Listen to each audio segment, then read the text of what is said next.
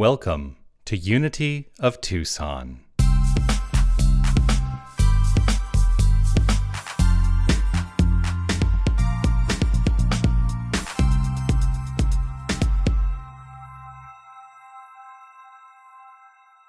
So I just want to take a moment before I get started. And ah, this is just so delicious. You all are, I know we're magnificent, but you're delicious. It's like, yeah, I just, uh, you can just feel the joy and the love and the power that's within this room. So uh, I'm really honored to be able to come hang out with you all this morning. So, on that note, I have an invitation for you, so you can uh, kick the 20 minutes off if you want to. If not, I can talk all morning. There we go.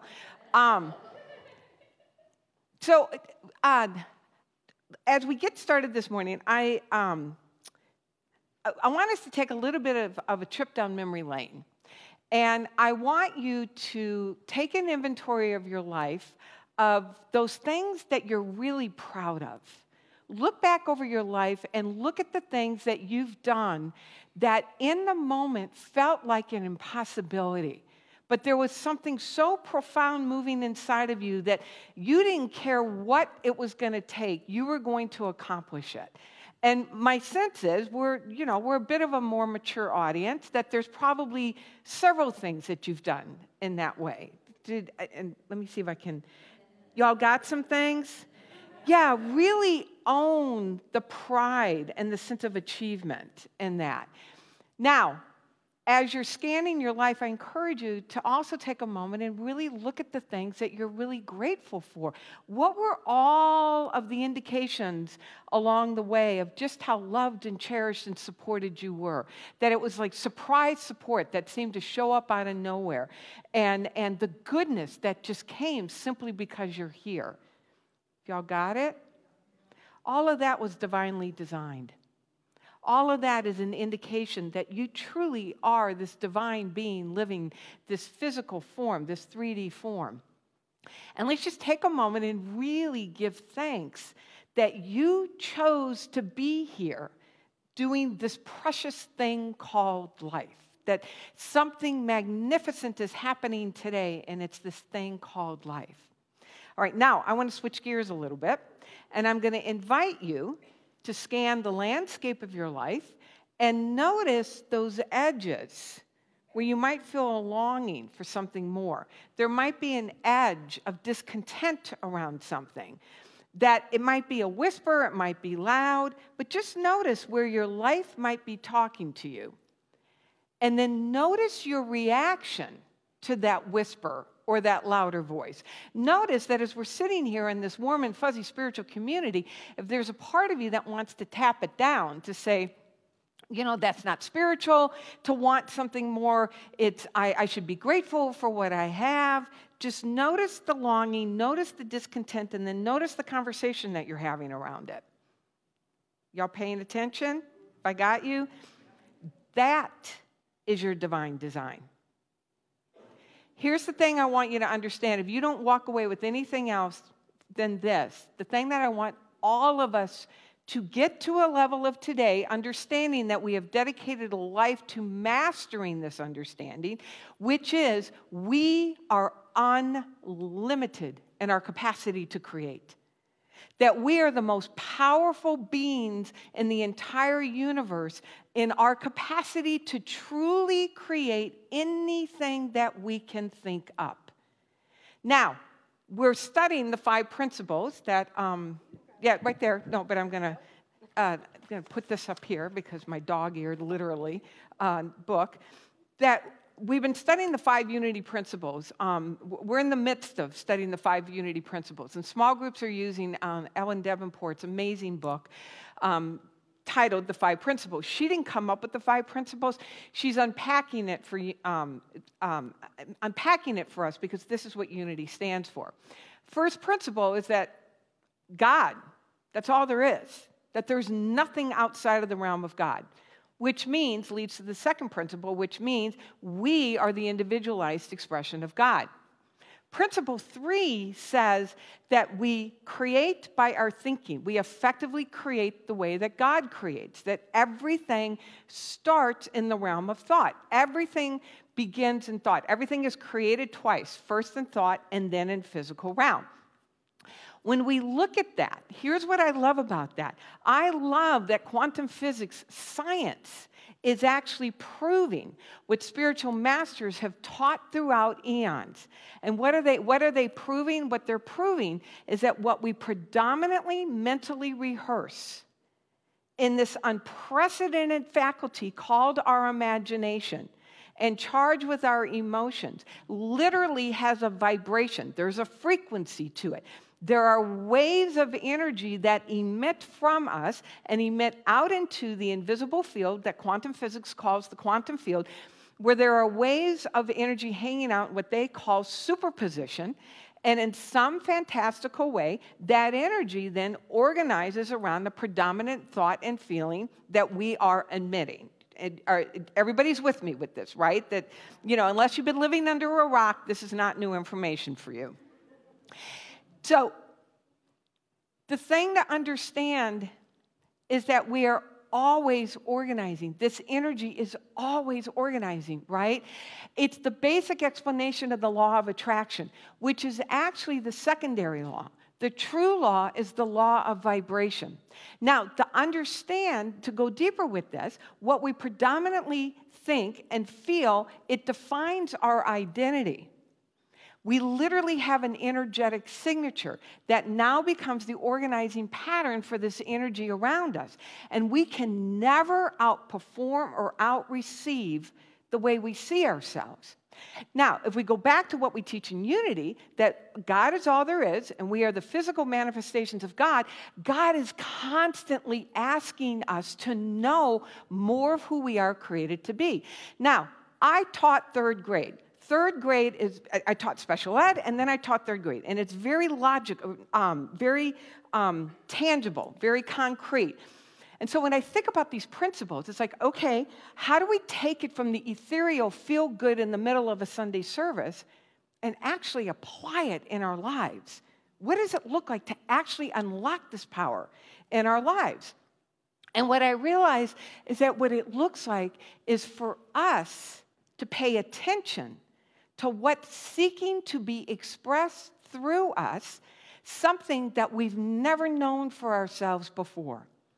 And that starts with becoming willing to actually see things in our imagination for ourselves, for our world, that we've never known before. And the way that we discover what those are is by working with the most potent, powerful, holiest of all questions that we can work with. And I'm going to give it to you. And that question is what would I love? What would I love? What would I love to be, do, have, give? What would I love? Understanding it is the force of love itself, seeking that richer, freer, fuller expression through you and by means of you in the form of the answer to that question. So, I'm asking you, let's imagine it's a year from now and we're in a conversation. And man, it was good a year before, but now it's off the chart.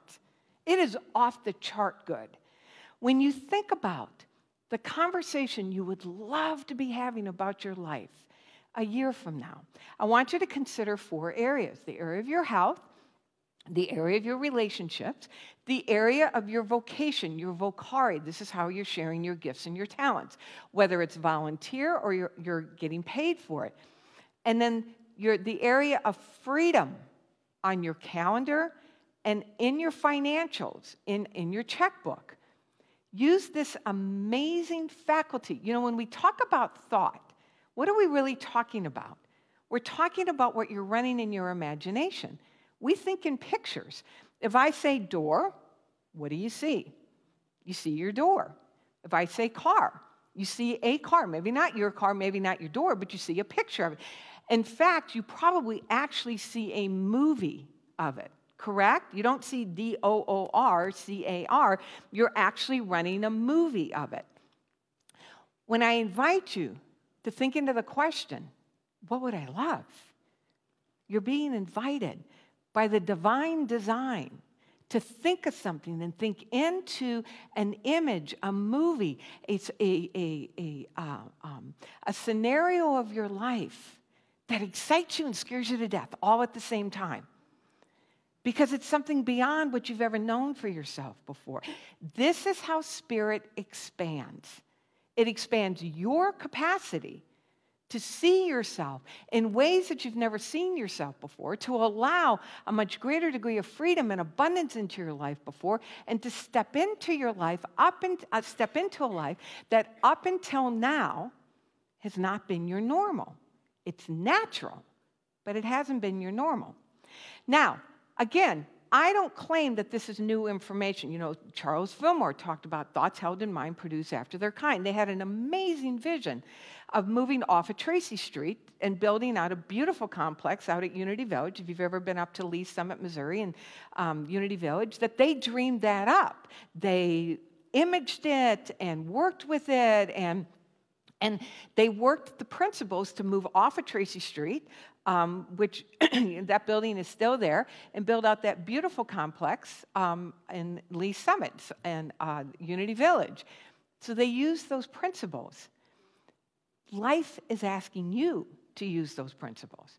So we have this information. The question then becomes so what happens? Where's the disconnect?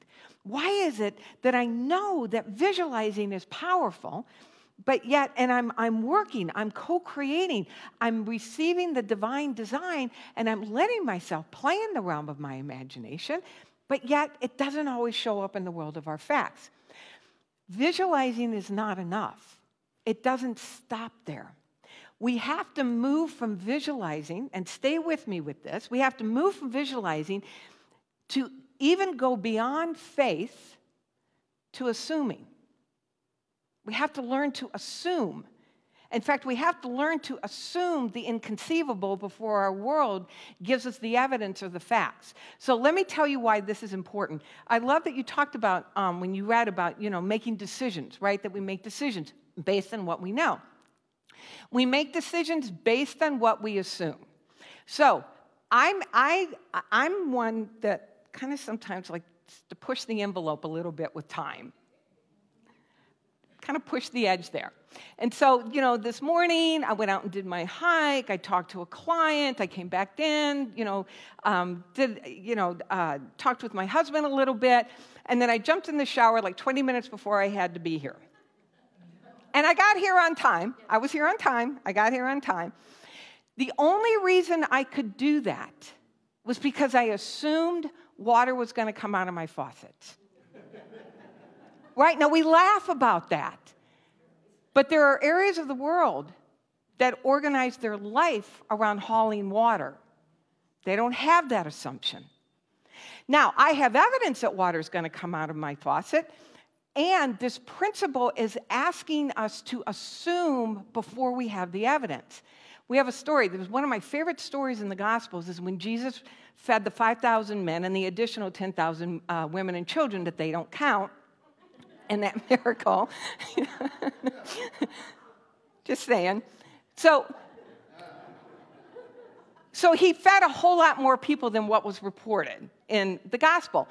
And, you know, so he's teaching all day, and, and, you know, people are just in the energy of it.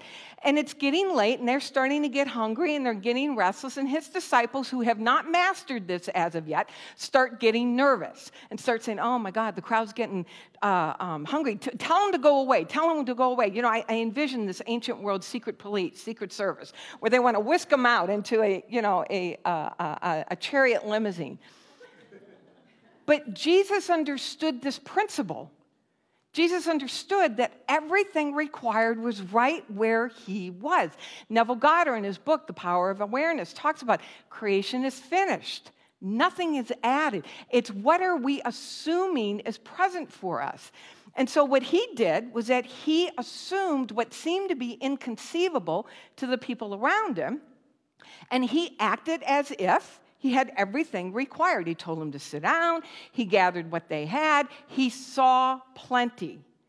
And in the state of that assumption, and however it happened, and let's just assume that it did happen, that Jesus had a different understanding of the laws of nature than we had up until that point, and it multiplied. And it multiplied to such a degree that there was overflow. There was excess. That they had what, like five or seven additional baskets? They had a whole bunch of extra food that they didn't have to begin with. That's what it is to assume the inconceivable. Now, that's a story that we can dismiss because nobody really has proof that it happened. But we do have evidence of things in our world where people assume the inconceivable and they acted on that. One of my favorite things to do, and I know I'm a little bit unusual in this, I love to fly. In fact, you know, I'm getting on an airplane bright and early tomorrow morning to fly to Chicago to speak to a, uh, a group of heart centered entrepreneurs who establish business based in spiritual principle. This is what I get to do now. Imagine back, I think it was 1903, the Wright brothers. There's this contraption built out of canvas. It's a kite with an engine on it, effectively. They, yeah, they had to assume the inconceivable to get on that thing. Think about that. They organized their entire lives around an assumption. There was no proof, there was no evidence of it. And today, you know, talk about being happy to hold a baby you know, last week I went to Chicago as well, different group. And, um, you know, my biggest complaint was that I had a little baby that was a little restless, and I got to hold that baby uh, on that flight. Um, you know, I assumed the thing's going to take off and land. Otherwise, I wouldn't get on it tomorrow. When we talk about this third principle of creating with thought, it goes beyond the warm and fuzzy imagining and being in a community where we're supporting one another, it goes to allowing the divine design to drop in in the form of a dream or a desire or something, you know, whether it's personal or for our world, beyond anything that you've ever known for yourself before. And then you organize your life around that assumed inconceivable. Now, the way, let me break this down a little bit more in the couple minutes that I have. Because I'm not saying just take, you know, throw it out to the universe and take a big leap. But what you do do, what, what I am uh, suggesting that you do, is that you have this image, you understand that your world is not giving you evidence for this right now, and you start working with an additional question, which is if I really believed this was possible, what is an action step I would take today? And you allow those ideas to drop in. And you do that over and over and over and over and over again. This is mastery.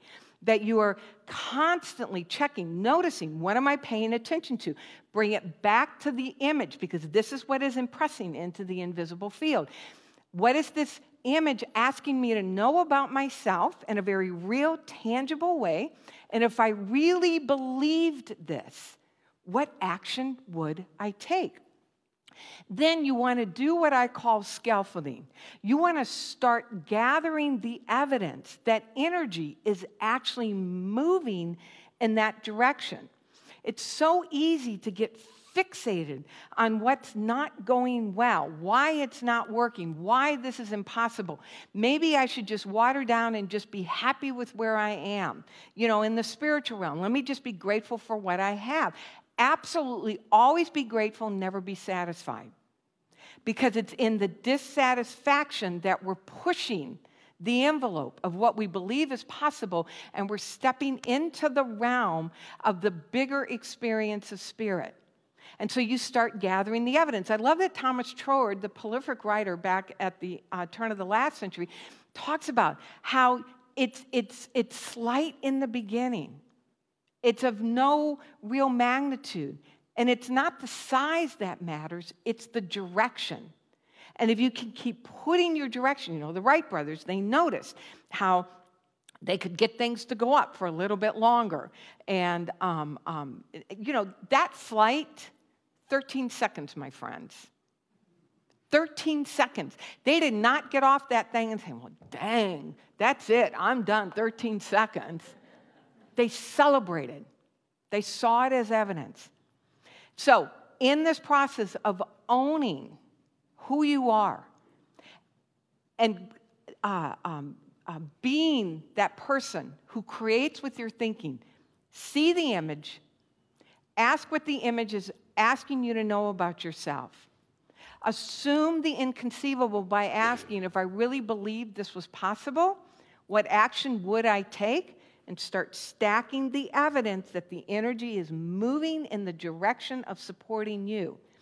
Because as you do this and you dedicate your life to mastering this process, watch how you transform. And this, my friends, truly is the way that we transform and heal the face of the planet. God bless.